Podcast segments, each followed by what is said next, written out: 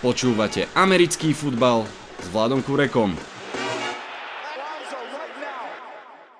Volám sa Vladokurek a hlásim sa vám z domáceho štúdia 8.0. Draft 2.0.2.0 je vzdialený už len 3 dní a všetky špekulácie, kto koho zoberie, kto kam patrí, naberajú naozaj na otáčkach. Dnes sa budem v podcaste venovať práve špekuláciám a skúsim vytriediť veci, ktoré viem a veci, ktoré naozaj neviem. Vitajte a počúvajte. Dávam si inak teraz na HBO Go znovu pozeračky Marvelovských filmov. HBO Go mám v autu paušály zadarmo s predplatným aj s dátami. To sa celkom oplatí teraz, keď na Netflixe ani veľmi neviem, čo by som pozeral. No a po trilógii Ironmana teraz uh, dali on air trilógiu Captaina Ameriku a teda poviem vám, tak ako je výborný prvý Iron Man, tak je fakt skvelý aj druhý Captain America s podtitulom Winter Soldier. Akurát som si teraz fakt, že po x krát, keď to vidím, uvedomil jednu podivnú vec, teda okrem toho všetkého superhrdinstva samozrejme, Winter Soldier sa deje celý vlastne po prvých Avengers, keď je partička celkom kamarátsky ukutá a Kápovi za celý film ani raz nenapadlo ozvať sa Tony Starkovi so svojimi problémami, či už keď hľadal úkryt, alebo keď potreboval rozšifrovať ten kľúč s Hydrou. To je zrazu také trošku podivné. No ale to len taká maličká odbočka, teraz už k NFL draftu na úvod pár šuškant. Možno ste zachytili Mekai Beckton patrí k niekoľkým hráčom, ktorí neprešli dopingovou kontrolou na NFL Scouting Combine. Kluby boli o tom informované teraz v sobotu, jeho vzorka nebola failed, čo by znamenalo veľký problém, ale flagged, niečo ako upozornenie. Nevieme presne o čo ide, môže to byť všeličo, ale rozhodne otázkou teraz veľkou zostáva, čo to urobí s Becktonom a s jeho draftovými očakávaniami či ho kluby škrtnú z prvokolových plánov pre istotu a bude padať, alebo či to risknú a budú dúfať, že to nebola vážna vec a že napríklad nová CBA, ktorá je benevolentnejšia v téme užívania zakázaných látok, to tak nejak vyžehlí. Ťažko povedať, Beckton patril k hráčom, ktorí sa vo veľkom typovali aj na štvrtom mieste práve pre Giants. Ja som nebol fanúšik tohto nápadu už vtedy, teraz úprimne dvojnásobne nie. Ďalšia zaujímavá informácia, ktorá prenikla, myslím, že Peter King ju vyťahol von, vraj pomerne veľká časť generálnych manažerov, možno okolo 40%, vraj vidí vyššie na pozícii cornera CJ Hendersona ako Jeffreyho Okudaha. To je celkom prekvapenie, ak by Jeffrey Okudah išiel skôr, teda ak by CJ Henderson išiel skôr ako Jeffrey Okudah. No a samo z NFL Backfield niekde zachytil a hodil to na svoj Instagram a na svoj Facebook, že Jacksonville Jaguars sa snažia tradenúť Leonarda Forneta, svojho running backa. To by samozrejme z ich pohľadu dávalo veľmi zmysel, oni ten káder sa snažia vyčistiť a poslať preč hráčov, ktorí sú drahí alebo potenciálne drahí. Či je možné Forneta tradenúť a za akú cenu, to som zvedavý, mám svoje pochybnosti. Sokrates, myslím, povedal, že viem, že nič neviem a s touto pokorou sa idem teraz pozrieť aj ja na plány NFL klubov pred týmto draftom. Myslím si, že kluby v prvom kole draftu môžeme rozdeliť v tejto chvíli na tri skupiny. Kluby, pri ktorých vieme, čo urobia, kluby, pri ktorých tušíme, čo asi plánujú, ale nevieme to isto, no a kluby, pri ktorých nemáme ani páru. Ono vlastne sa to netýka, to rozdelenie iba klubov, ale možno aj celkovo viacerých vecí, veď sa k tomu postupne dostaneme. Každopádne začneme teda tou prvou skupinou, tá je pochopiteľne extrémne malá. Vieme, že Bengals zoberú quarterbacka. To by som povedal, že je na 100%, že zoberú Burova rovno z prvého miesta je tiež dosť veľká istota, asi tak na 98,5%. Ak niečo v tomto drafte vieme, tak je to asi toto. Tiež si myslím, že vieme, alebo že viem, že Dolphins zoberú quarterbacka. To si dovolím naozaj tiež tvrdiť so 100% istotou. Celá ich minuloročná dekonštrukcia kádra mala tento jediný zmysel, túto jedinú orientáciu. Sú v ideálnej pozícii, majú kopu pikov, trénera, ktorý sa im pred rokom osvedčil, nie je absolútne na čo čakať, potrebujú quarterbacka a začať novú etapu klubu. Navyše majú ešte na rok aj Fitzpatricka, ktorý môže byť dobrý učiteľ mladého quarterbacka a dobrý bridge quarterback. S kopou pikov, ktoré majú, je jasné, že ak budú chcieť, druhý najlepší quarterback bude určite ich, nech je to ktokoľvek. Stále, myslím, stále si myslím, že to bude Tua, ale či je to on, alebo Herbert, alebo Low, jeden z nich to podľa mňa bude. No a inak to je asi tak všetko, čo viem naozaj. Vravel som, nebude toho veľa, ale ešte pár vecí si dovolím povedať, možno, že viem. Viem, že v prvom kole pôjde málo running backov a pomerne málo wide receiverov. To prvé je trend, running backov kvalitných je tak veľa a tak rýchlo sa opotrebujú, že kluby ich už naozaj nechcú brať v prvom kole napriek ich vysokej kvalite. Pri receiveroch je to o extrémnej tohtoročnej ponuke, je tak veľa tak dobrých receiverov, že kluby budú taktizovať a brať radšej iné, nazvime to, že tenšie pozície. Napriek tomu si dovolím povedať, že viem aj to, že v prvom kole tohto draftu pôjde viac receiverov ako pred rokom. V drafte roku 2019 išli iba dvaja totižto a myslím si, že teraz minimálne tie 3-4 top talenty, ktoré sú určite v prvom kole pôjdu.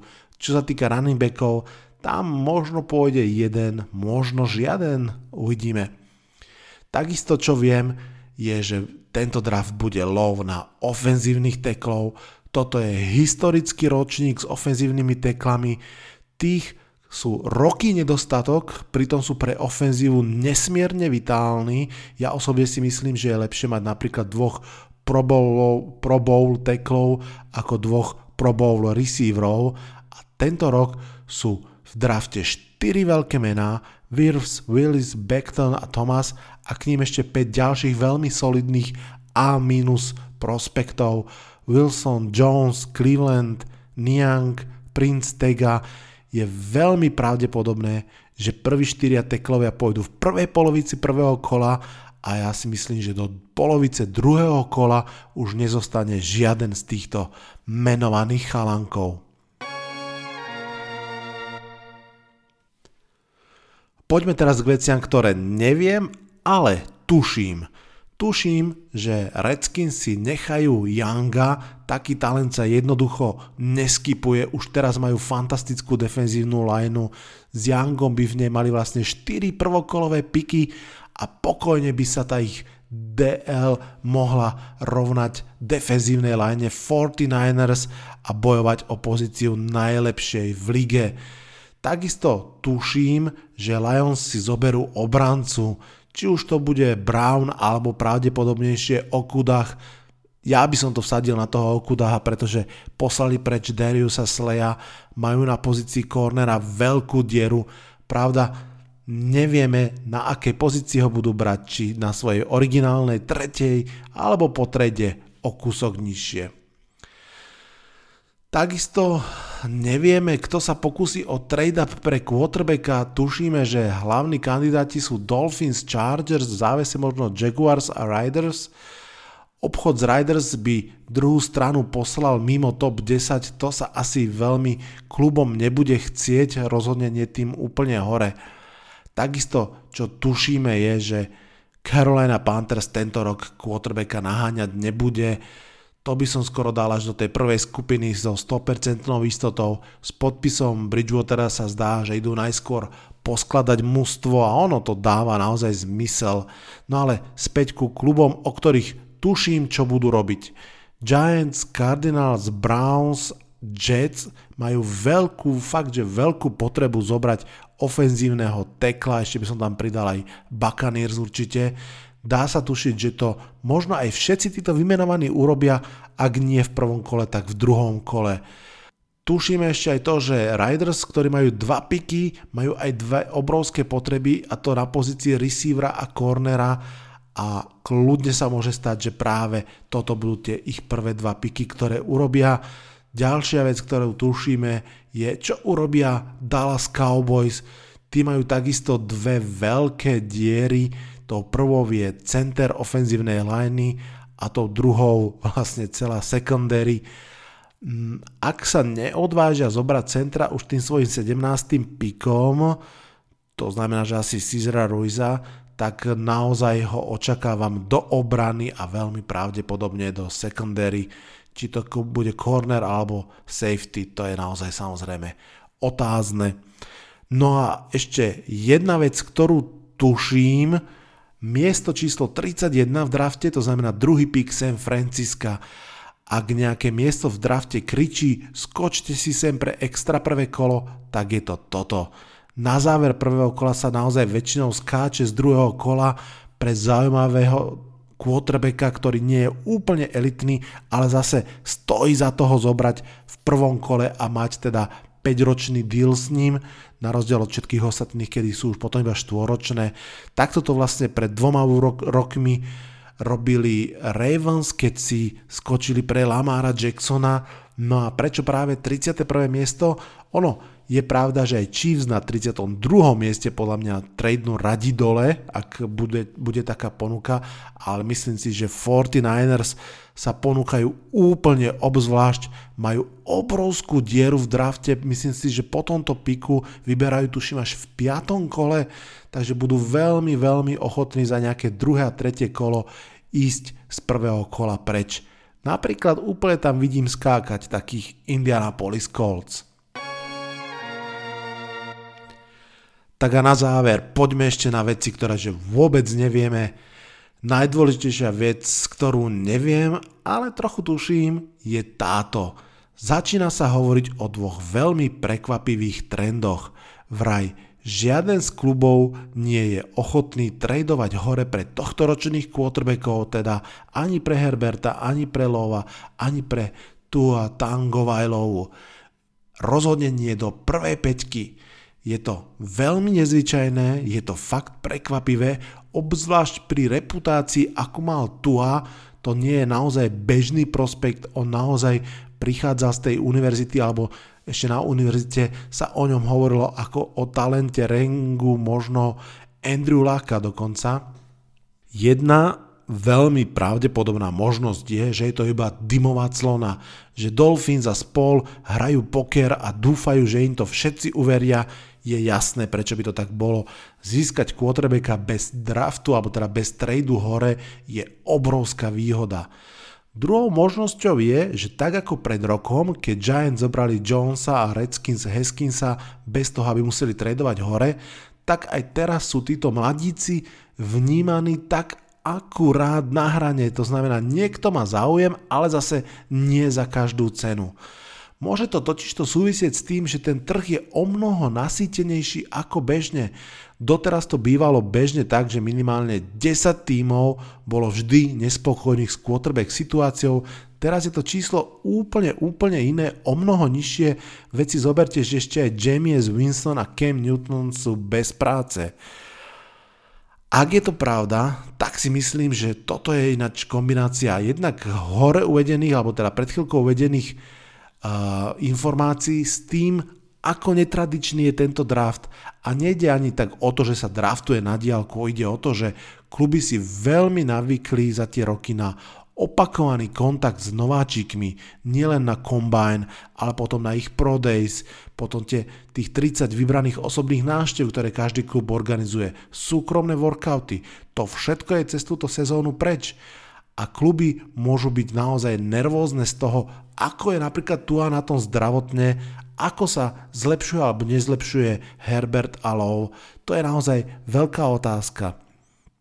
Samozrejme, fanúšikovia Lions a Giants isto dúfajú, že sa trady nakoniec uskutočnia, môžu byť veľký boost pre ich mužstvo, naozaj trade down je v podstate takmer vždy to najlepšie, čo môžete v drafte urobiť.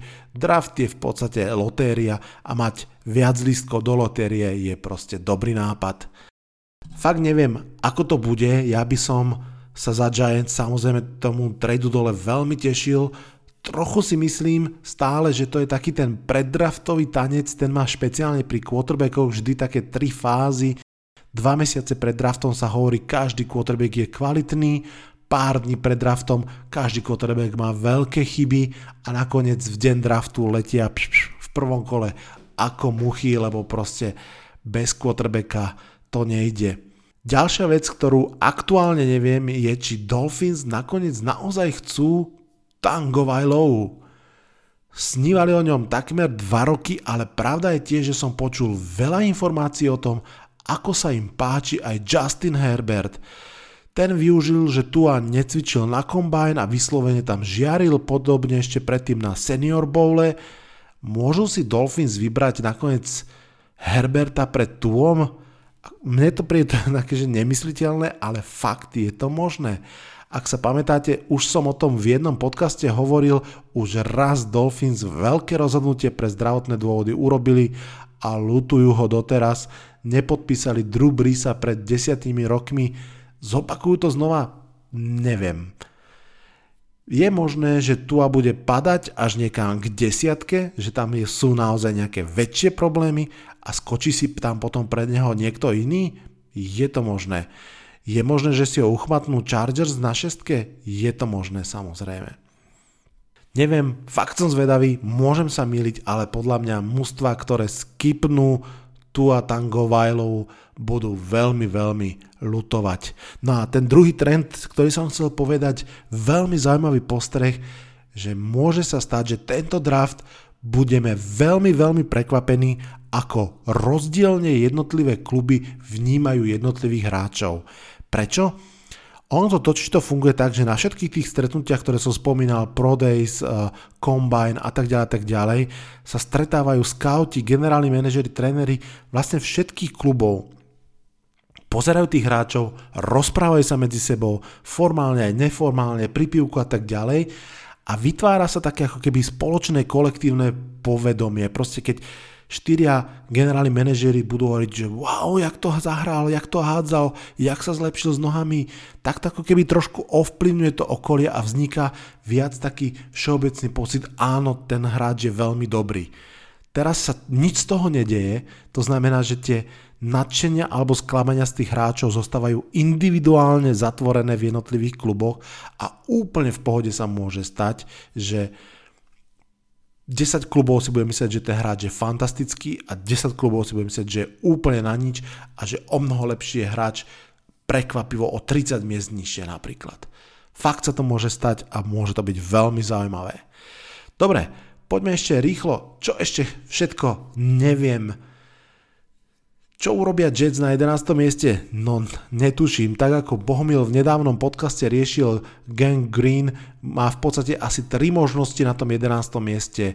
Majú možnosť zobrať ešte niekoho z top teklov, ak tam zostane, majú možnosť zobrať kvalitného obrancu a majú možnosť zobrať možno najlepšieho wide receivera na borde. Ktorou cestou pôjdu, to si podľa mňa rovno môžeme hodiť mincov, netuším. Čo urobia Vikings so svojimi dvoma pikmi? Pred rokom posilnili ofenzívnu lineu, až, ta, až tak to tak nezafungovalo. Pôjdu teraz do obrany tými pikmi? Netuším. No a čo urobia Patriots? Skúsia z 23. miesta poskočiť hore, ak niekto z quarterbackov bude padať? Budú hľadať niekoho do obrany, do útoku, receivera, linemana? Nemám páru. Aj preto bude tento draft zase raz veľmi, veľmi zaujímavý. Tesne pred draftom ešte skúsim dať jeden podcast, krátky, stručný, skúsim si natypovať, ako dopadne prvé kolo draftu. Ten potom už začne vo štvrtok v noci, bude to dlhá noc, bude to veľká zábava, možno sa mi podarí hneď na to dať von krátku reakciu na prvé kolo, uvidíme, ak nie, tak potom isto po celom drafte dáme podcast a nie jeden, pretože ešte pár dní bude o čom rozprávať. Na záver dve pozvánky na Facebook Americký futbal s Vladom Kurekom. Jeden z fanúšikov podcastu a zároveň fanúšik New England Patriots Martin nahral svoj pohľad na situáciu okolo odchodu Toma Bradyho a na to, ako budú fungovať New, New England Patriots. Závesil som to na Facebook, vypočujte si, je to zaujímavý pohľad od fanúšika pre fanúšikov a takisto sa budete môcť zapojiť do malej typovačky, takej draftovej. Vašou úlohou bude správne si typnúť prvých 10 hráčov, ktorí pôjdu na drafte. Bez ohľadu na klub, na trade, proste 10 mien tak, ako budú po sebe prečítané komisárom Rogerom Godelom. Najlepší dostane parádnu cenu, verejnú pochvalu v ďalšom podcaste. Na dnešný to je už naozaj všetko. Odhlasujem sa z dnešného podcastu, dávajte na seba pozor, buďte zdraví, čaute, čaute.